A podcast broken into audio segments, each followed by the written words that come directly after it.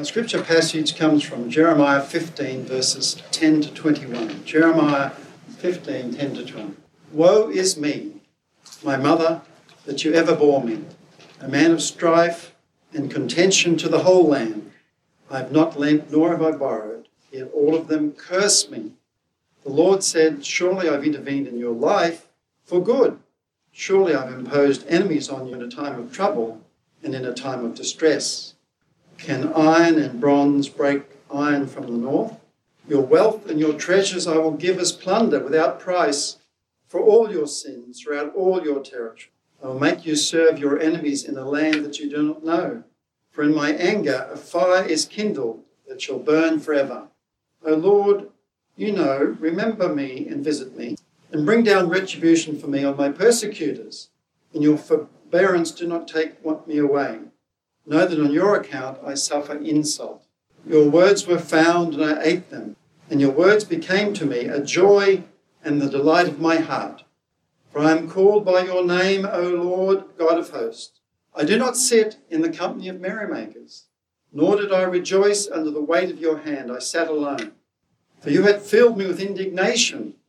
Why is my pain unceasing, my wound incurable, refusing to be healed? Truly you are to me like a deceitful brook, like waters that fail. Therefore, thus says the Lord, if you turn back, I will take you back, and you shall stand before me. If you utter what is precious and not what is worthless, you shall serve as my mouth. It is they who will turn to you, not you who will turn to them. And I will make you to this people a fortified wall of bronze. They will fight against you, but they shall not prevail over you. For I am with you to save you and deliver you, says the Lord. I will deliver you out of the hand of the wicked and redeem you from the grasp of the ruthless.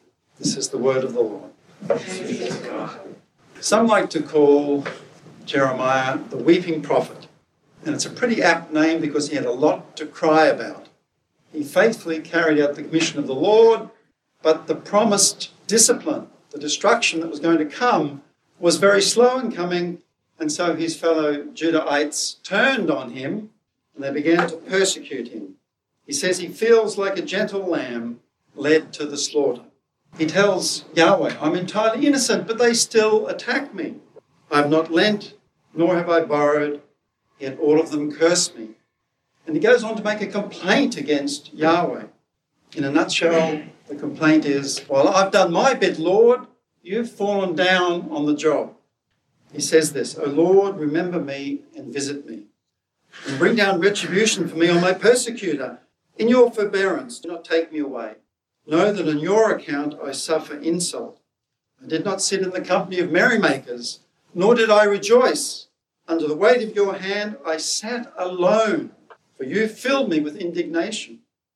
So this is the complaint tradition. This is the protest tradition.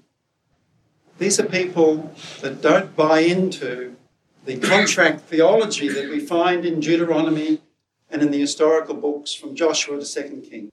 That contract theology, as we all know, is fairly straightforward. It appeals to people who like things black and white. If you are faithful and follow the Torah, says the Lord, you'll be blessed. But if you walk off the path, become wayward and rebellious, the curse of Yahweh will come upon you. So it's a theology that gets articulated by Job's counselors. So Job, similarly, is in that protest tradition, that complaint tradition, that tradition of lament. So according to Job's counselors, Yahweh never perverts justice. So if you're suffering, someone has messed up, and it's clearly not. It's got to be you. So this is what Bildad says to Job to offer some pastoral counsel. Does God pervert justice, or does the Almighty pervert the right? If your children sinned against him, he delivered them into the power of their transgression. If you will seek God and make supplication to the Almighty, if you are pure and upright, surely God will rouse himself for you and restore you to your rightful place. Those in the lament tradition are not happy to settle for straightforward blessing and curse theology. It's not because they're perverse or rebellious or that feel that living by the Torah is too demanding. It's simply that contractual theology doesn't give them the answers they need. Life doesn't fall out quite as neatly as that. So they get frustrated, they get distressed, they get angry, they get confused, and they cry out to Yahweh in a loud voice, "Why, Lord? Why is this happening? We have not done things bad enough to deserve this horrible punishment." So it's not a cry that we are completely innocent. Is anyone here completely innocent? Is any good person here completely innocent? No, we're all sinners, but they're saying we've done nothing so bad to deserve this discipline from you, this disaster. Why, Lord? So when you read the lament tradition with Jeremiah and the Psalms and Job, we find these two questions: why, Lord, and how long, Lord? How long must we suffer? When will you rouse yourself? Wake up, God. Time to save us. We've had enough suffering. I get it. Many people like life to be neat and tidy. If you go into my office at UQ, it's one of the few academic offices that's got all the books lined up and there's nothing on my desk. I file things, or, we don't file things much today, but we kind of use computers, don't we, to store things. But other academics, I don't know how they work. You go in and there's this great pile of papers and half-open journals and folders.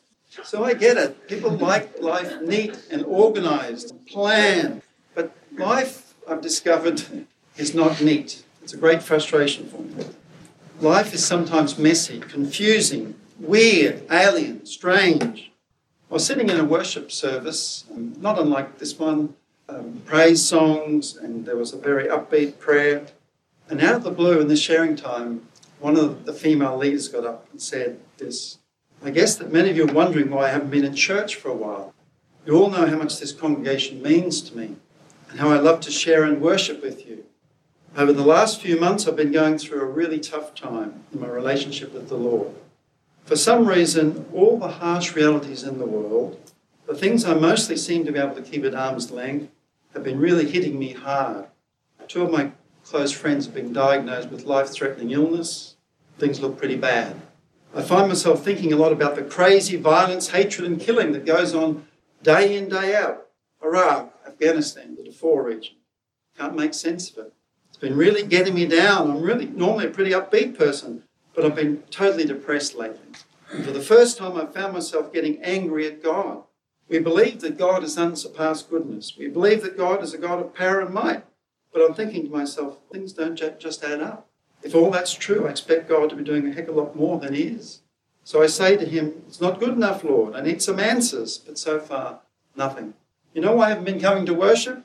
Because I just can't face you folks.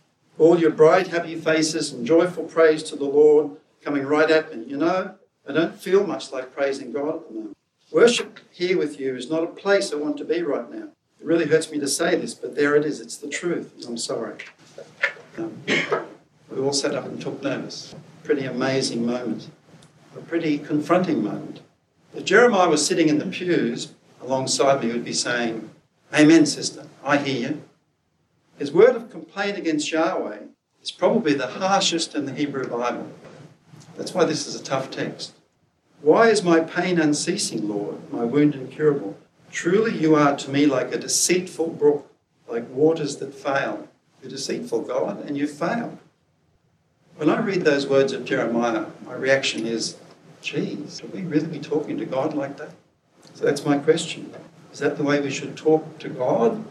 Well, there are some in the Jewish tradition who say, yeah, that's exactly what we should be doing. The Jewish theologian David Blumenthal says that God is demanding in his covenantal obligations. So we put demands on God in return. It's an I-thou relationship, this covenant, he says. As God gets angry when we're unfaithful and ignore Torah, so we get angry with God when God lets us down. Blumenthal goes on to talk about what he does in the seminary where they train people to be rabbis, the lecturer there. And in the chapel, they read the Psalms of Lament. And the Jewish students are no different to you and I. They read them with their polite, restrained pulpit voice. He says, don't do it. Feel the anger in your guts and then pray that anger to God. And some of the students do it, and they say to him afterwards, my stomach was churning, I was so upset, I can't be angry with God. So most of us in the Christian community, would find reading a lament psalm in that way equally distressing, if not more. We've been shaped by a theological tradition that emphasises the absolute sovereignty and perfect goodness of our God. Hear the words of John Calvin on this. Whatever be the kind of cross to which we're subjected, we shall in the greatest straits firmly maintain our patience. Adversity will have its bitterness and sting us, but our conclusion will always be, the Lord so willed it, therefore let us follow. Karl Barth said exactly the same. We sit under the divine overrule of God. Everything is ruled by divine grace in Christ. The shadows sit in God's grace. The light sits in God's grace. The suffering sits in God's grace. The joy sits in God's grace. We should rejoice in all things because we're experiencing God's grace in all things. I once sat in a funeral service when I was a minister of Brophy Arnold. It was the Anglican priest. And the man that was being buried was a nominal Anglican. His family didn't go to the church. And the priest said, I know that you're hurting at the moment, you're confused, and you're probably angry with God. Why did God let this happen? Why did he have to get sick and die? I want to say to you, if you're feeling that, God's got broad shoulders. You can get angry at God, you can yell at God, you can say whatever you like to God, and it'll be okay. At the time I thought, that's good pastoral advice. And a little while later, one of my elders in the congregation, hadn't been in the congregation very long, said, oh, the previous minister was terrible. The previous minister got and preached a sermon and said, it's okay if you're feeling distressed and confused to get angry with God. It's okay. She said, what irresponsible nonsense. That's dangerous to preach that. And the message was, of course, to me, you might be preaching that nonsense, wouldn't you? So lament is indeed a dangerous tradition, but it's certainly not nonsense. The lament tradition is about having our dangerous saying. It's about pushing the relationship with God to the boundaries of acceptability. It's a dangerous way to live. To be honest, am I up for it personally? I struggle. I really struggle. I was brought up in a good Scottish family. My dad was Scottish. Very restrained, very polite, very doer, accept all things, don't get angry. So it's tough, and I appreciate that. Maybe little baby steps towards expressing our true feelings with God. Did my PhD in Edinburgh, and I was serving an inner city church, and we used to have a lunchtime service, and we invited a guest preacher, a Church of Scotland minister, who'd been a missionary to Africa, come back after 20 years. In Africa, when they sing their songs of praise, what do? Dance. And he said, and so he's teaching us some of these new African songs of praise, and he said, you just have to dance, but we're Scots, so we're going to do this. I won't try and do what a more exuberant dance would be. I am Scottish too, so I'm a bit restrained. So maybe baby steps, you know, maybe not quite full-blooded lament, but for some of us like me who find this really confronting, baby steps towards being really honest in prayer. I once read an article about Jerome, great title, Praying to Survive. What the article was about was that sometimes when things don't add up and we're really feeling confused and distressed in our faith, that telling God the way it is, really being honest, letting the raw emotion come before God rather than dressing everything up in polite language, is to survive in our faith. And it's like a couple. If they're having trouble in their relationship, things aren't going well. If they're not honest, and they just slowly drift apart. So, you know, anger and honesty within a relationship can often be healing because we at least are being honest. The other side of it is not good. We're slowly drifting.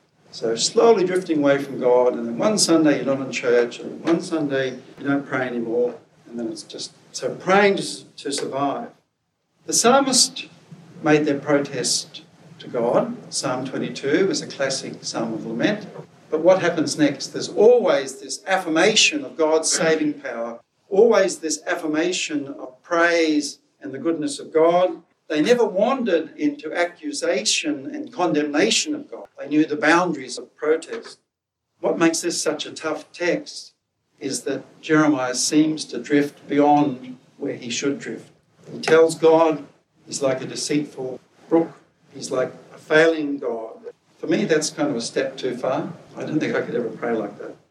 So the other interesting thing about our passage is that here is this incredible, strong, honest, raw protest against God. And as in the book of Job, Yahweh does not answer it directly. I mean, Yahweh doesn't say, oh, fan point, Job. I mean, very slow in destroying the land, as I said I would. So, fair point. Let's talk about it. Let's reach a compromise. Yahweh seems to ignore it, as he does in the book of Job. And what he does is to say a couple of things. I call you to renewed faithfulness, and I call you to trust in my saving power. This is what he says. I will make you to this people a fortified wall of bronze. They will fight against you, but they will not prevail over you. For I am with you to save you and deliver you, says the Lord.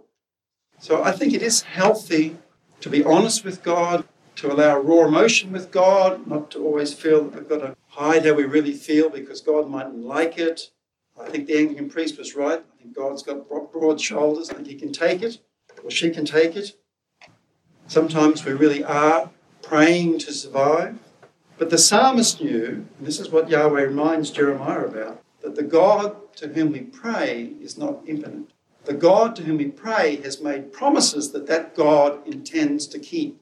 That was what was behind the psalmist, always affirming the greatness of God, the fidelity of God. So that the lament tradition is not a negative, it's not a faithless tradition. It's a tradition filled with faith, filled with hope, filled with expectation. So I think you can embrace the lament and embrace just as strongly, if not more so, as the psalmist did, as Jeremiah did, and as Job did, the idea that we trust absolutely in God's word to Jeremiah.